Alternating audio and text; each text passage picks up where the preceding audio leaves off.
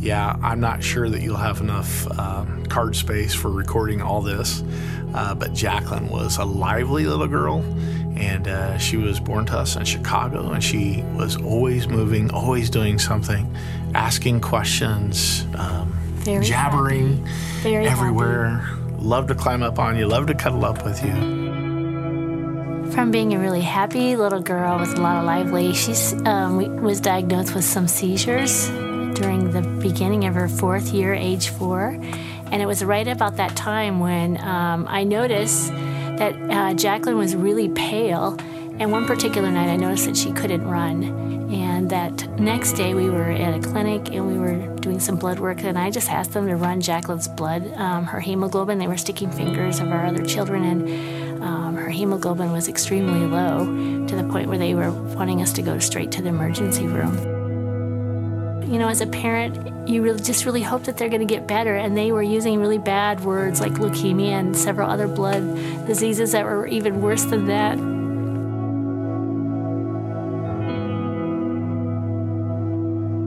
In December, when they diagnosed her with leukemia, it was actually a really big relief when that phone call came. We didn't even really know all that it, that was, but that was better than the other diagnoses that they were going to give. We said hallelujah when that came in, and they're like, What's wrong with you people? We're like, At least we know what's wrong.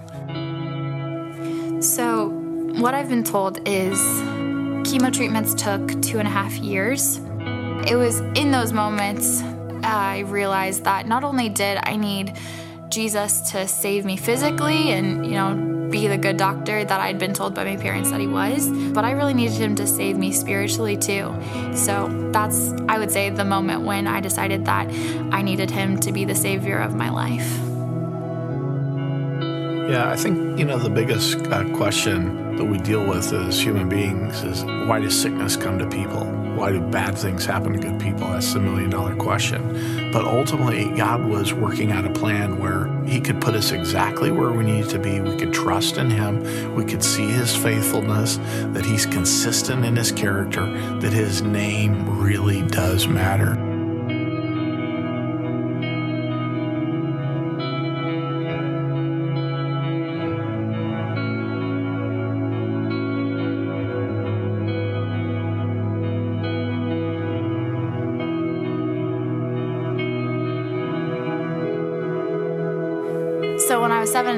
Officially put us in remission. Even though the cancer had been gone for a while, that's when the treatment had officially been done. And they said, like, at this point, we're going to keep an eye on you, but you're in the clear. Well, I think that this illness has really shaped Jacqueline. She loves people. She loves the Lord. She loves God's word, but she really loves people. And I've I've learned that from her. I'm really thankful for how God uh, has just enabled her to love people, and because of that, we're different. So not only has He redeemed her life physically from the sickness, but He's redeemed her life spiritually, and we give God credit and glory for all that He's done in her life. In full confidence, I can tell you that our God is a healer, and I know that nothing is impossible with Him or outside of His control. And the Lord is our healer. Sometimes He doesn't always heal like we'd like Him to. And going through this illness with Jacqueline, we saw many families that did not have the good news that we had. Many children, when we go through those cycles of treatment, they wouldn't come back because they did not survive. As believers in Jesus Christ, we have hope that He will completely heal us. The moment we leave this earth, the moment we breathe our last breath, He promises that we will be completely healed and we will live with Him forever with a new body, fully restored, just as He created us to be. So ultimately, He is the healer. I'd like to share a song with you that has become the anthem for my life because it reminds me that God is greater than my circumstance. And when my gaze is fixed on Him instead of what I'm facing, He is all that I need.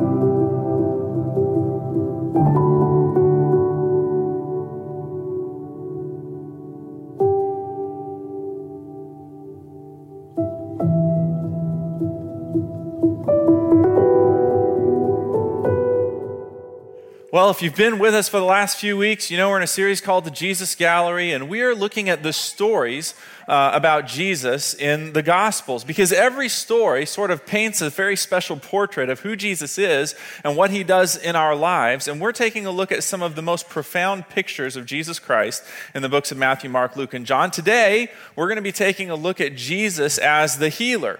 And to sort of set that up, I want to encourage you to kind of take a moment and inventory the stresses and difficulties in your life, um, inventory the things that have been maybe even most difficult, so much so that you've sort of given up on your ability to do anything about it. And yet, these are things that are important enough to you that you're unwilling to just give up.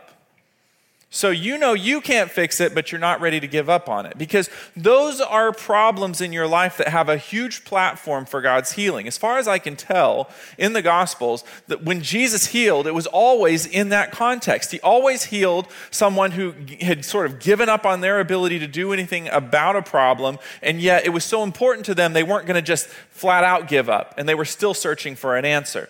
So, whatever those issues are, in your life, I want you to hold tight to those as we talk today because I think this is very much going to help. Because we are going to talk about healing. And, and I also just want to mention if you've been in church life for a long time or if you've been around religion, you've probably heard a lot of things about healing. As a matter of fact, it may make you feel a little bit uncomfortable because there's a little tension when it comes to the idea of Jesus healing someone. Because there are some people out there who will say that they think, based off of the Bible, that Jesus will heal anyone at any time of anything so long as you have enough faith and so long as there isn't major sin in your life. How many of you have heard that as long as you have enough faith, God will heal you of whatever your problem is? Right? That's pretty common. It's circulating around out there. There's just one problem with it, and that is that our own observation should tell us that's not true. The death statistics you know, they remain relatively unchanged. About one out of every one seems to die. So it's, it's not feasible for us to assume from the Bible that God heals everyone of everything at every time. And it's certainly regrettable and honestly very damaging to tell people that if somebody that they love wasn't healed, they just didn't have enough faith. Or if somebody, if something bad happens to someone, that they must have some bad sin in their life. It's, it's regrettable, it's unfortunate, it's irresponsible, and it's very biblically uninformed. Right? So, because of that, we do know that God doesn't heal everyone every time of everything, but also we do know that sometimes God heals people. I think there's two questions that we ought to approach. Very common sense questions that we're going to spend our time together today on. The first is since God does heal some people, what motivates God to heal people? What moves the heart of God to heal an individual? That's one question. The other one, I think, is one that often sits at the back of our mind on this topic, and that is what are we to think when the miracle doesn't come? How are we to interpret it when we have faith and we're praying that God's going to do something in this situation, and yet it doesn't seem like He does.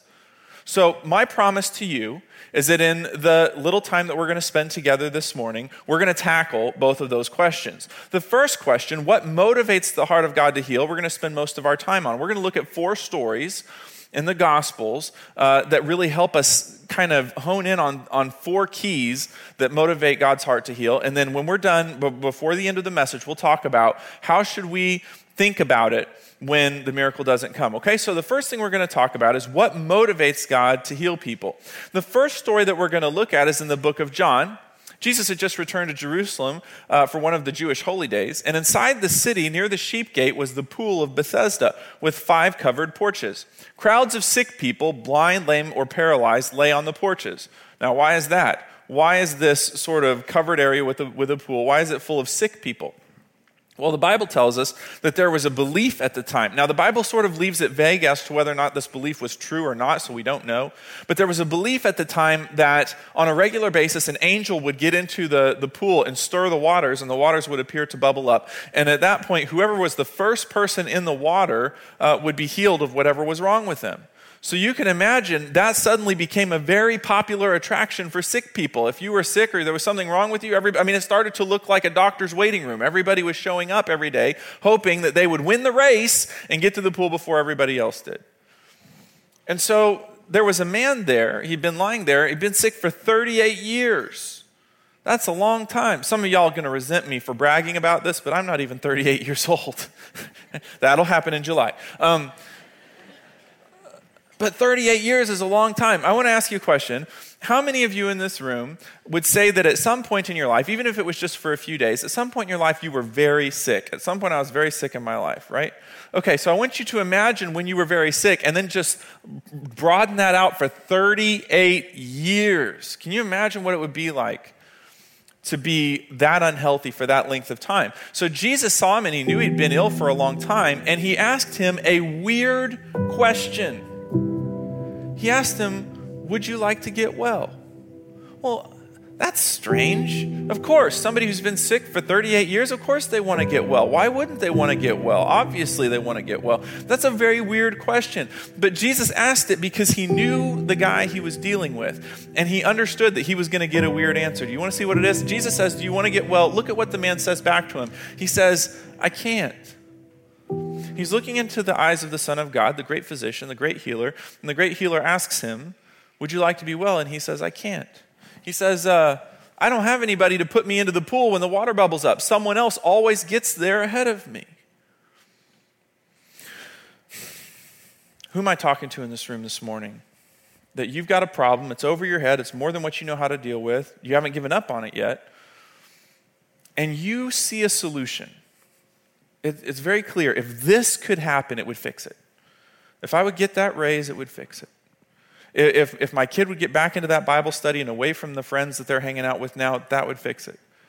And we have this sort of this sort of avenue of healing that we're locked into. If only this would happen, everything would be better. And we are so close to it, we can almost touch it, we can almost taste it. If we could just get past the barrier that's blocking us from this one thing that we know would make everything better.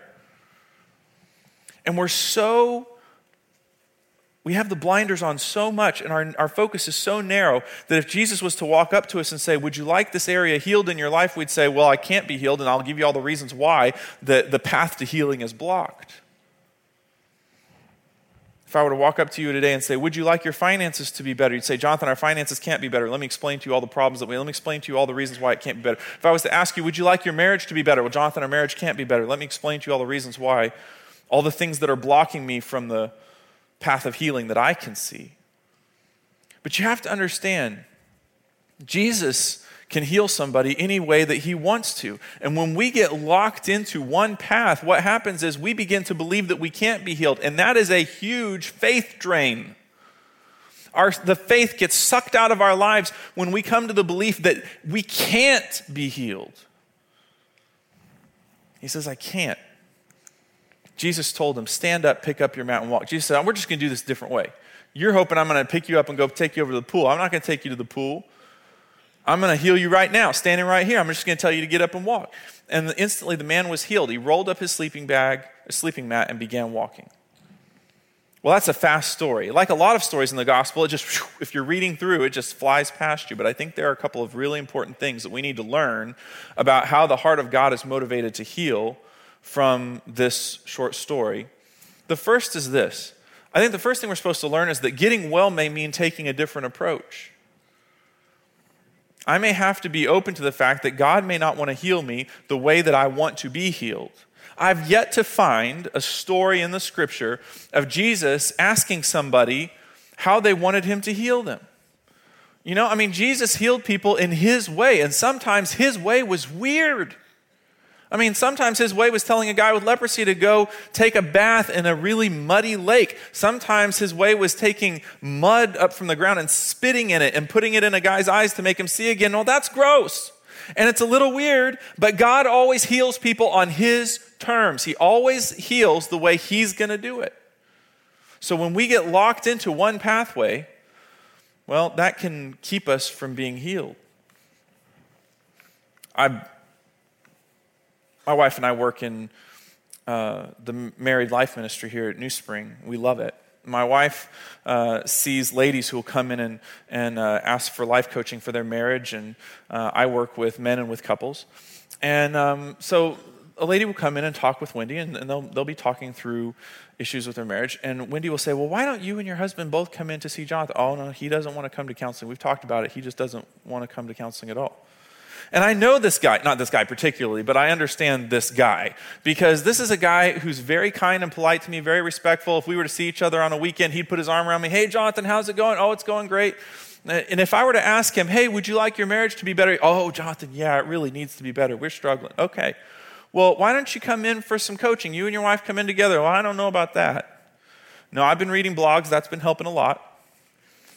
Um, I come to church on the weekends. I hear you and Mark talk. That's helpful. I, I you know, I, I, make sure to come when you guys are talking on marriage. So, I mean, I'm pretty sure that we're. I'm pretty sure that that's all that we need to do. What I'm hearing is from a person who's saying, "I've got my avenue of healing, and so long as we can keep it in my avenue, everything is fine." But if if if getting healing means I've got to step out of my comfort zone and be in a different lane, well, I don't think I'm. I don't think I'm up for that.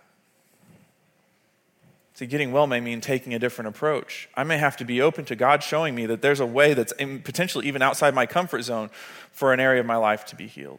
Well, now that's a big one, but I want to show you an even bigger truth that I think is right in the middle of this story, and that is that getting well means a different life. It means a different life. That's why Jesus needed him to answer whether or not he wanted to be well. Because think about this guy's life. He's, you know, been sick for 38 years. For 38 years, somebody comes to where he's staying in the morning, picks him up, carries him to the pool of Bethesda, sets him down. People give him food, give him money uh, because he's a beggar and he's not doing anything. He's just sitting there by this pool and the covered porches. And um, very sick, obviously, but his life is kind of based off of everyone around him accommodating him to help him, which they should have done. They're giving him aid, they're giving him help. But Jesus knows if I heal this guy, nobody's going to show up tomorrow morning to carry him to the pool of Bethesda. No, uh, nobody's going to show up at the end of the day to carry him home, and nobody's going to give him money, and nobody's going to give him food. If I heal this guy, he's going to have to get up, he's going to have to get a job, he's going to have to start working, he's going to have to experience the responsibility of having been healed. See, being healed means new responsibility. If God restores to, to a place of functioning what was once broken in my life, then that means that there's going to be an expectation that I function with that new functionality that God has given me. Whatever God has brought me back into health with, that is now in His service. I need to do something with what God has given me. So, yeah, it was absolutely reasonable for Jesus to ask, Do you really want to be healed? Because it meant, number one, I'm going to, Jesus is saying, I'm going to do this my way if you want to be healed. We're not going to do this your way. And number two, you're going to have a different life on the other side of this. So, the first thing that we need to get straight, if we want to motivate the heart of God to heal, the first thing is we need to ask ourselves, Do I really want to be well? Is that, is that my main goal? Am I willing to be flexible with everything else so long as I can be well? Am, am I willing to be humble and to lean into whatever it is that God has for me? Now, there's probably a lot of people in this room who are saying, Yeah, Jonathan, absolutely. That's where I am. I have a humble heart. I want to do whatever God leads me to do, and I want to do it His way. Okay, well, if that's the case, let's go on to the next thing. So we're going to look at the next story, which is in the book of Mark. Jesus is teaching, and one of the men in the crowd spoke up and said, Teacher, I brought my son so you could heal him. Very important that it says that, and we'll see why in a second. I brought my son so you could heal him. He's possessed by an evil spirit that won't let him talk. And whenever this spirit seizes him, it throws him violently to the ground. This poor kid was struggling terribly with seizures. Then he foams at the mouth and grinds his teeth and becomes rigid. So I asked, Who? Your disciples to heal him, and they couldn't. Did you notice the weird disparity there? I came so you would heal him, and I asked your disciples. Well, why did you do that? Well, we're going to see in a minute that this dad struggles a little bit with faith. And welcome to the club, so do I. But he struggles a little bit with faith, so he's a little bit of a toe tester. You know what I'm talking about? Like when you take your kids, like, it, it, you know, at my age, I, I, still have kids living at home. You know, when you go to a hotel, if there's a pool at the hotel, there's some sort of unwritten law in the parental, parental obligation that you have to take your kids to the pool in the hotel, no matter how, you know, small and disgusting it looks. I got to take my kids to this pool, right? And you know, because you've lived long enough to know, that this pool might be about 36 degrees Fahrenheit. So while your kids are jumping in and having a great time, you're over there kind of dipping your toe, trying to decide, does God want me to get in this water or not, you know? Um, well, that's the way this guy was with his faith. Maybe this will work. I don't know. I'll try it. I'll, I'll, give this a shot. I'm not going to put all my eggs in that basket, but I'm going to give it a shot. Well, maybe this will work. I'll try that. Maybe this will work. I'll try that you know, when it comes to our everyday life, there's nothing wrong with testing this and testing that and testing this, but we don't test God. the, the, the problem, the, I think the problem with having very little faith is we sort of step our toe in a little bit with God. God, I don't know. Maybe this is the right thing. Maybe it's not the right thing. Maybe you can help. Maybe you can't help. I don't know. I'm just going to try it out and see. God's not a magic act. He's not a lucky rabbit's foot. It's not something that we should use to just put us over the edge. We shouldn't go, oh, and also I'm going to pray about this and hopefully it'll sort of just put it over the edge and everything will work out. No, we need to, we need to pray in faith that God is going to do something. I will say that's difficult for me because faith isn't an easy thing for me. And yet, this story very much says that we need to be able to pray in faith. And we're going to talk about that in just a second. Jesus said to them, How you faithless people, how long must I be with you? How long must I put up with you? Bring the boy to me. Go ahead and, and let's, let's quit around, let's quit with all this toe testing. Bring the boy to me. So they brought the boy, but when the evil spirit saw Jesus, it threw the child into a violent convulsion, and he fell to the ground, writhing and foaming at the mouth. How long has this been happening? Jesus asked the boy's father. He replied, Since he was a little boy. The Spirit often throws him into the fire or into water, trying to kill him. Have mercy on us and help us if you can. If you can. I don't know. I'm not sure. But I showed up because I thought maybe, perhaps, if, if everything aligns correctly, maybe you would do something about it. Maybe you can do something about it. I don't know. I want you to watch Jesus' response very carefully. He says, What do you mean if? What do you mean, if I can? Why, why did you come if you're going to ask me if I can? He said, Anything is possible if a person believes. And the father instantly cried out, which I love this because this is a heart of honesty, right? This is from the gut, from the heart. The father says, I do believe, but help me overcome my unbelief. And can I just raise my hand and put myself in that same category? I do believe, but there are moments where I need God to help me overcome my unbelief. When Jesus saw that the crowd of onlookers was growing, he rebuked the evil spirit. Listen, you spirit that makes this boy unable to hear and speak, I command you to come out of this child and never enter him again. Then the spirit screamed and threw the boy into another violent convulsion and left him. And the boy appeared to be dead. So people started talking and they started saying he's dead, but Jesus took him by the hand and helped him to his feet and he stood up. Another short story. Again, it would just fly by if you're reading through the Gospels, but there's some very, very important truths here. The first truth that we really need to embrace in this story is that it is normal to be pulled between faith and doubt. It's normal to be pulled between faith and doubt. That's part of being that's part of the human condition. Because there's always going to be questions that we don't have every answer to. That is the grounds for doubt. And yet there are always going to be things we can't explain, which is the grounds for faith. So, yeah, it is normal to be pulled between faith and doubt. The issue is you must decide which will win. This is where this father was struggling. He felt passive in this, right? There's this tug of war on the inside of him going between faith and doubt, and he feels like he's passive. There's nothing he can do about it. And what God is trying to remind us is you get to decide which side you pull for, and whichever side you pull for is going to win this tug of war. You're either going to have to put your eggs in the basket of faith and recognize that there will be some questions to which you do not have answers, or you're going to put your eggs all in the basket of doubt, in which case you're going to be facing every day big realities right in your face that you do not have an answer to the question of how that exists. So, we said that the, the first thing that we need to do is we need to look inside and ask ourselves, do we really want to be well? But the second thing that we have to do is we have to ask ourselves, can we pray in faith? And I want to show you quickly before we, before we get to this key, I want to show you Hebrews 11, where the Bible says it is impossible to please God without faith, which, by the way, means that the opposite must be true, correct? If it's impossible to please God without faith, then that means that it is possible to please God with faith, right? Anyone who wants to come to him must believe two things. Number one, that God exists, and secondly, that he rewards those who sincerely seek him. So instead of you know, putting our toe into the water, we're saying, God, I'm coming to you because I know you exist and because I know that you want to do good things in my life. So as a result of that, we've got to quit, quit praying if you can prayers. It's time to cut that out. We need to quit praying if you can prayers and we need to start praying because you can prayers. Instead of saying, if you can help us in our financial situation, we should be praying because you can help us in our financial situation. Instead of saying, if you can help this wayward child get back to you, we should be saying, because you can help this wayward child come back to you. Instead of saying, if you can save this marriage or rescue this marriage, we should be praying because you can rescue this marriage. At a certain point, we've got to say, you know, I'm going to come to the God of the creation with faith. I don't understand everything, but I'm a human being. I'm never going to understand everything. But what I do know is that God can do anything, so I'm going to come to Him and say, God, because you can, I'm asking you to do this. I'm not demanding that God do this. I'm not claiming that God, there's some other things that have sort of ricocheted off the walls of Christianity over the years that said somehow I can come to the throne of grace and demand that God do something. I can, I can speak a word of faith and claim that God is going to do something for me. Please understand, there is no human being that demands that God do anything.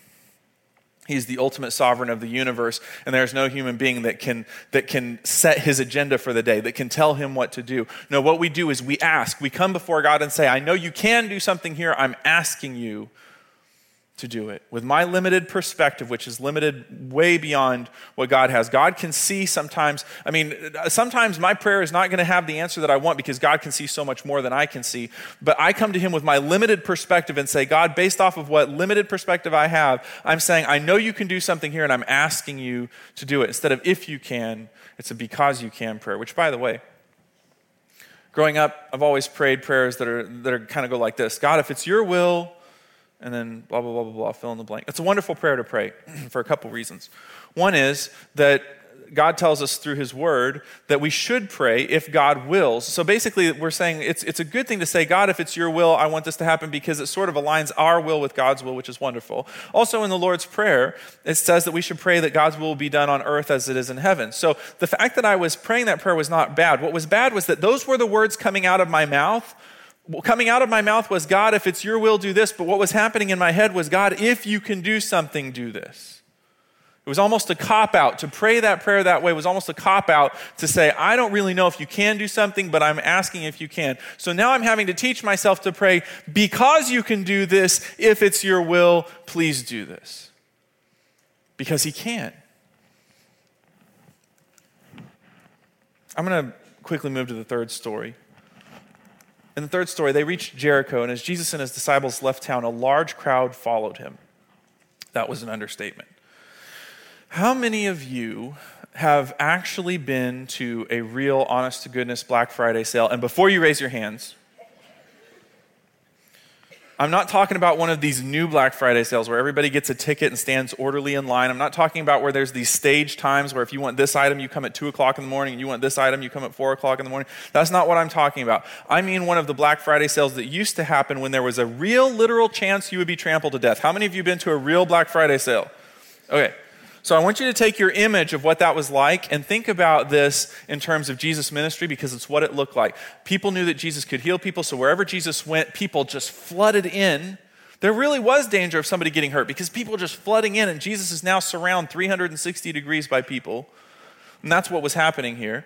And so a large crowd followed him. A blind beggar named Bartimaeus was sitting beside the road. And when Bartimaeus heard that Jesus of Nazareth was nearby, he began to shout, Jesus, son of David, have mercy on me. But the people around him yelled, Be quiet. But he only shouted louder, Son of David, have mercy on me. And when Jesus heard him, he stopped and said, Tell him to come here. So they called the blind man. Cheer up, they said. Why'd they say cheer up? So I think Bartimaeus was crying. I think there were tears coming down old blind Bartimaeus' face because I think he thought Jesus had passed and was never coming back. He heard the big crowd move by and he thought it was all over, but Jesus heard him I'm talking to somebody in this room that you think it's over. You're pretty sure that your circumstance is irrevocable, cannot be rescued, nothing can be done about it. Feels like Jesus has passed by you and he's decided he's not going to do anything about it. And yet the story tells us that even when we think God didn't hear, he did hear. And Jesus calls for Bartimaeus, and they come and they tell him, Come on, he's calling you. And Bartimaeus threw aside his coat, which as a beggar was probably the only possession of any value that he had jumped up and came to Jesus. What do you want me to do for you? Jesus asked. Rabbi, the blind man said, I just want to see. And Jesus said to him, Go, for your faith has healed you. And instantly the man could see, and he followed Jesus down the road. Well, there's some symbolism in the New Testament when Jesus heals someone of their blindness. Because there's the picture of blindness being living in darkness. The Bible tells us that that's what it's like for us before we come to know Jesus Christ. We live in darkness, we stumble around, we don't have clarity. And there's this moment when, in, in, when Jesus heals someone of their blindness, there's this moment of symbolism where the darkness comes to the light and the light overcomes the darkness. That's a theme in the Bible. And there is healing. Here's what's so great about Bartimaeus Bartimaeus didn't care what anybody thought. He, it, was, it was not something that he was embarrassed about or ashamed of. All he cared about, all he cared about was getting his darkness to the light.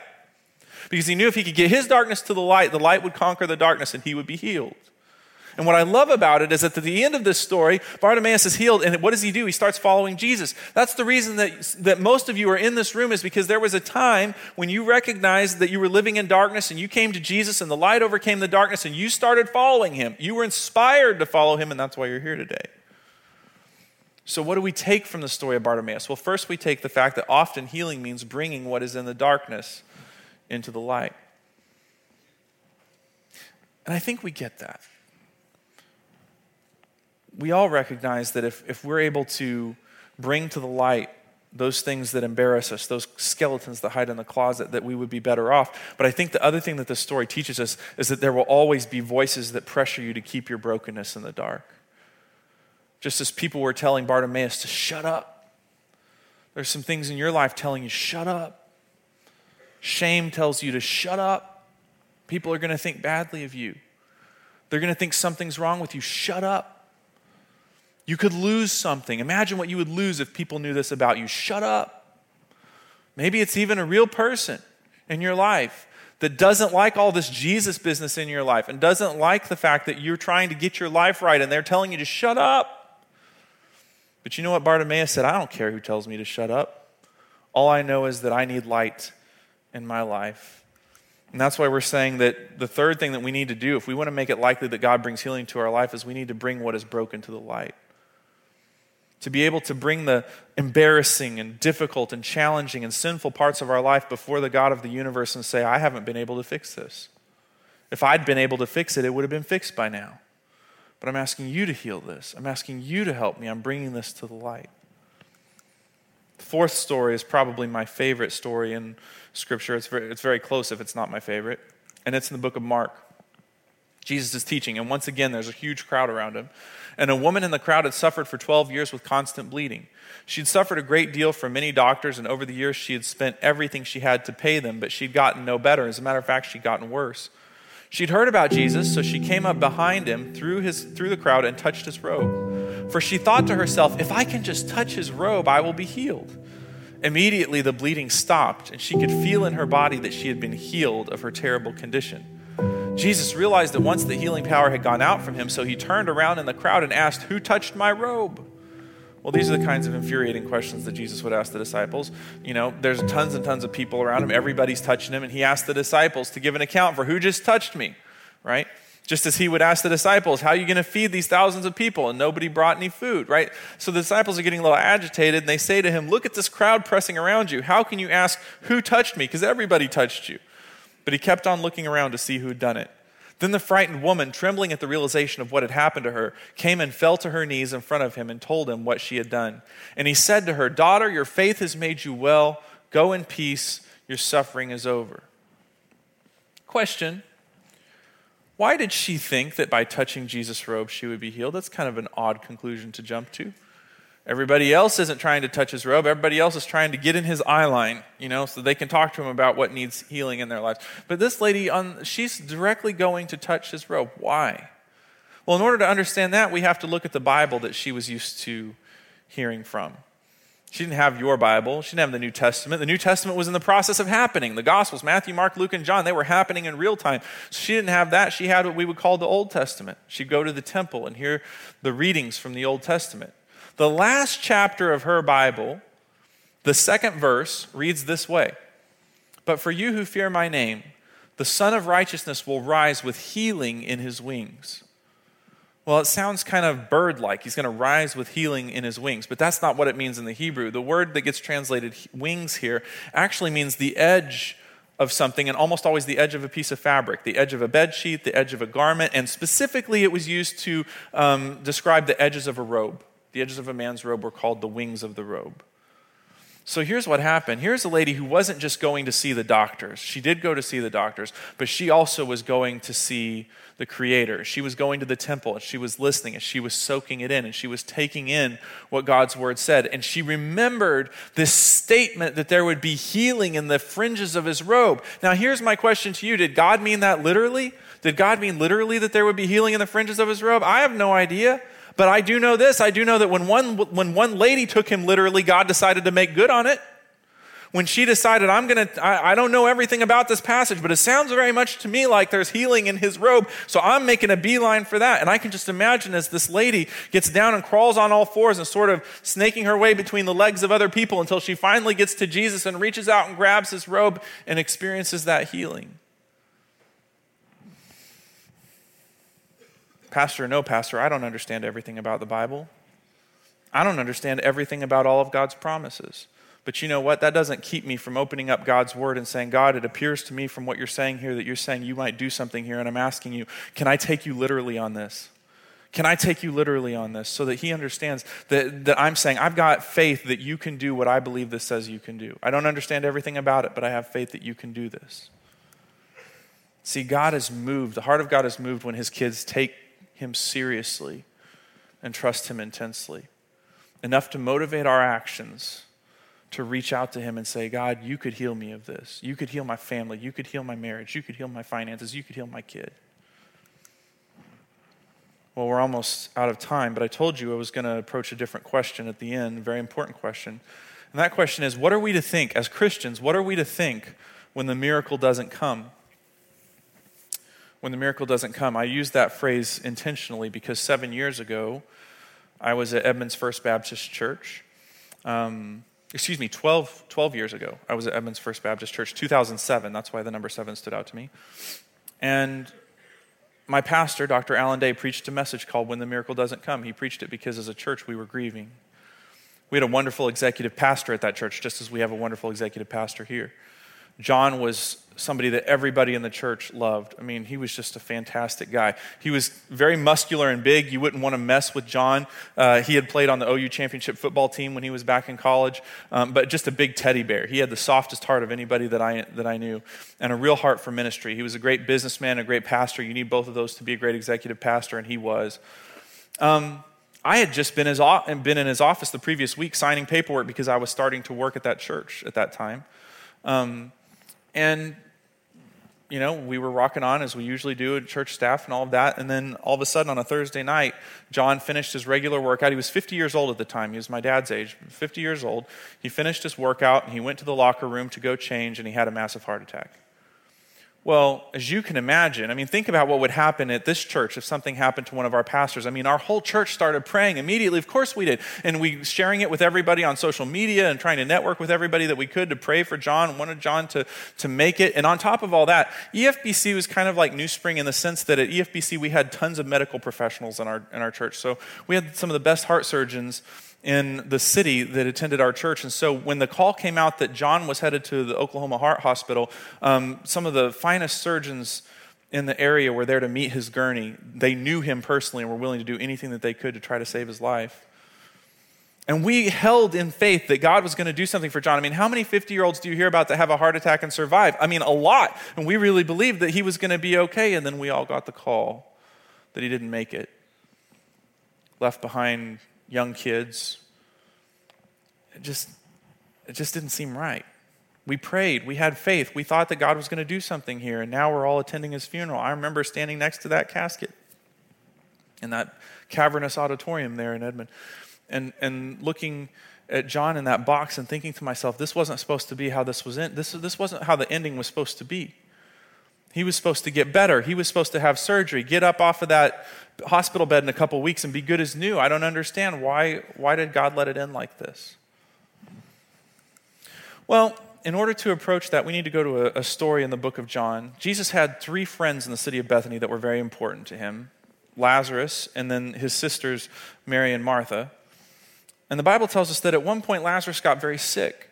Well, Mary and Martha knew that Jesus healed people. And on top of that, Jesus was a personal friend. So they send a message out to Jesus hey, Lazarus is sick. You need to come back and heal him. And they certainly anticipated he would do it. But time started marching on. Lazarus was getting sicker and Jesus wasn't showing up. Martha was a lady of great faith. I think that she thought that Jesus would show up at the last minute. Okay, it's looking pretty bad right now, but Jesus is going to show up at the last minute and he's going to heal him and everything's going to be better and we'll all praise God for this amazing thing that's happened. And then Lazarus breathed his last breath. Boy, you want to talk about reality sinking in. In those days, the family would prepare the body for burial, imagining, assuming that Jesus was going to come back and heal Lazarus completely, and now they're having to wrap him up and get ready to put him in a, a tomb and the anger that was sort of growing in Martha that why could Jesus heal everybody else, but he wasn't here to heal Lazarus? So Jesus shows back up, and keep in mind, Martha's kind of upset. And because Martha has no filter, she says, Lord, if only you had been here, my brother would not have died. Well, Martha has no filter, so she said what a lot of us think. We just don't say it out loud. If God had only been here, this wouldn't have happened to my coworker. This wouldn't have happened to my sister. This wouldn't have happened to my parents. This wouldn't have happened to my friend's kid who was in an accident. If God had been here, God, where were you? You were supposed to show up and you didn't do your thing. You didn't do the God thing where you show up and make it all better. She says, But even now, I know that God will give you whatever you ask. And Jesus told her, Your brother will rise again. And watch how Martha kind of downplays this. Yeah, yeah, yeah, I know. He'll rise when everybody else rises at the last day. And Jesus said, You don't get this, do you? He said, I am the resurrection and the life. He says, A person who believes in me will live even after dying. As a matter of fact, everyone who lives in me and believes in me will never, ever die. Well, the Greek language allows us to do some things that the English language doesn't allow us to do. In math, you can take a three and put a bar over it, which means what? That that three just keeps on going out into infinity, right? Um, in Greek, you can do that with a word you can designate that that word just keeps on going. So, what this passage actually says is everyone who lives in me and believes in me will never, ever, ever, ever, ever, ever, ever, ever, ever, ever, ever, on into infinity die. What is Jesus saying? Jesus saying, You think Lazarus is dead. I'm telling you, Lazarus is healed. Let me ask you a question. What happened to everybody that Jesus healed on this planet? What happened to everybody that Jesus healed on earth? the people that he gave their sight back to, the people that he helped walk again, the people that he raised back from the dead, including Lazarus. Eventually, they got sick again and they died. If you think about it, every healing that we read about from Jesus in the Gospels was a temporary healing. He healed them temporarily, but sickness was still coming for them, death was still coming for them. Yeah, if I get sick, do I want God to heal me? Absolutely, I do. But if God heals me of my sickness, guess what? Another sickness is eventually coming for me. If God intervenes in my life so that I might have been in an accident, but somehow God intervenes so that, that car, the cars don't pass at, the, at that exact moment and my life is saved, is that wonderful? It's fabulous, except for the fact that someday something is going to happen to me and I am going to die. And Jesus is saying, I, I think you've lost focus here on what's important.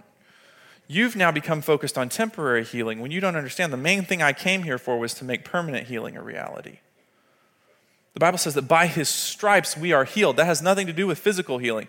The stripes that Jesus bore when he was whipped on uh, before he went to the cross, they weren't healing us from you know our, our physical problems. They were healing us from our spiritual problems so that we could go to heaven someday with him. Listen, Jonathan is a messed up person. The only way I get into heaven is if I'm healed into heaven.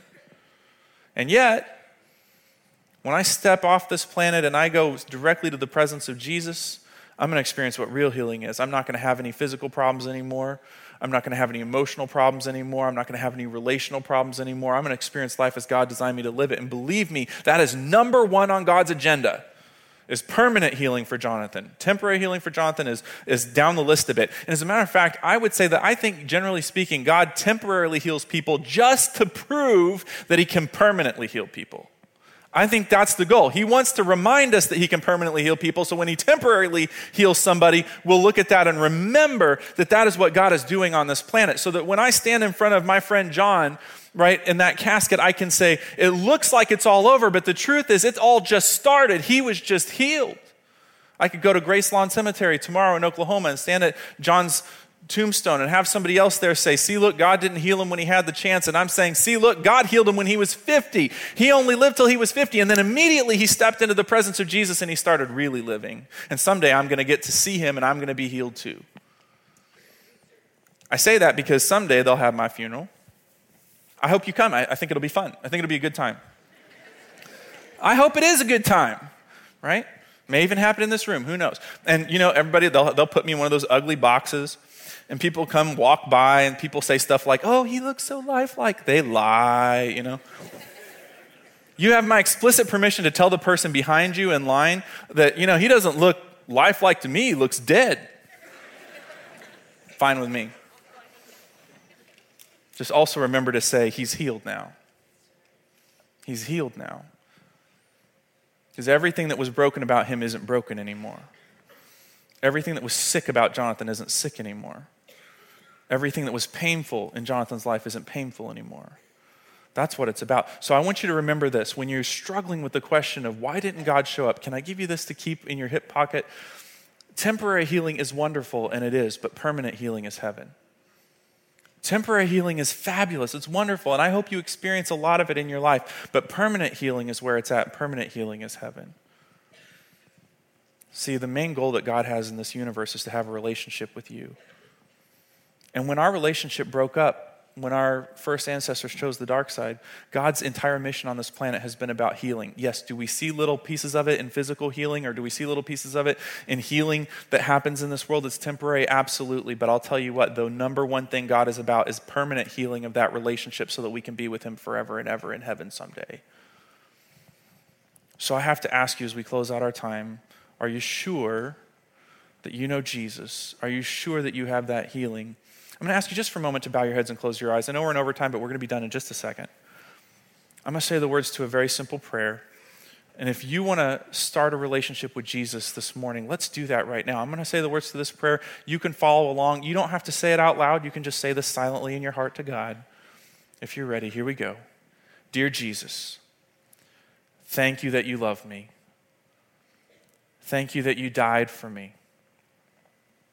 I believe you rose again and I believe you have the power to save me. Now, I know I do wrong things, and I know I can't get to heaven on my own. Today, I accept your free gift of heaven and forgiveness. I believe in you, Jesus. Thank you for healing me. In Jesus' name. Everybody, look this way for just a minute. I know everybody's going to be in a hurry to get out, but just for a second before we all leave, if you just prayed that prayer, we want you to do something for us. Would you take that Talk to Us card that's right in front of you in the seat back and just check the box that says, I prayed to receive Christ? Take it to guest services. They have a box they want to give you to help you get started on your new journey with Christ. Thanks so much for being here this week. Next week, we'll continue on in the Jesus Gallery.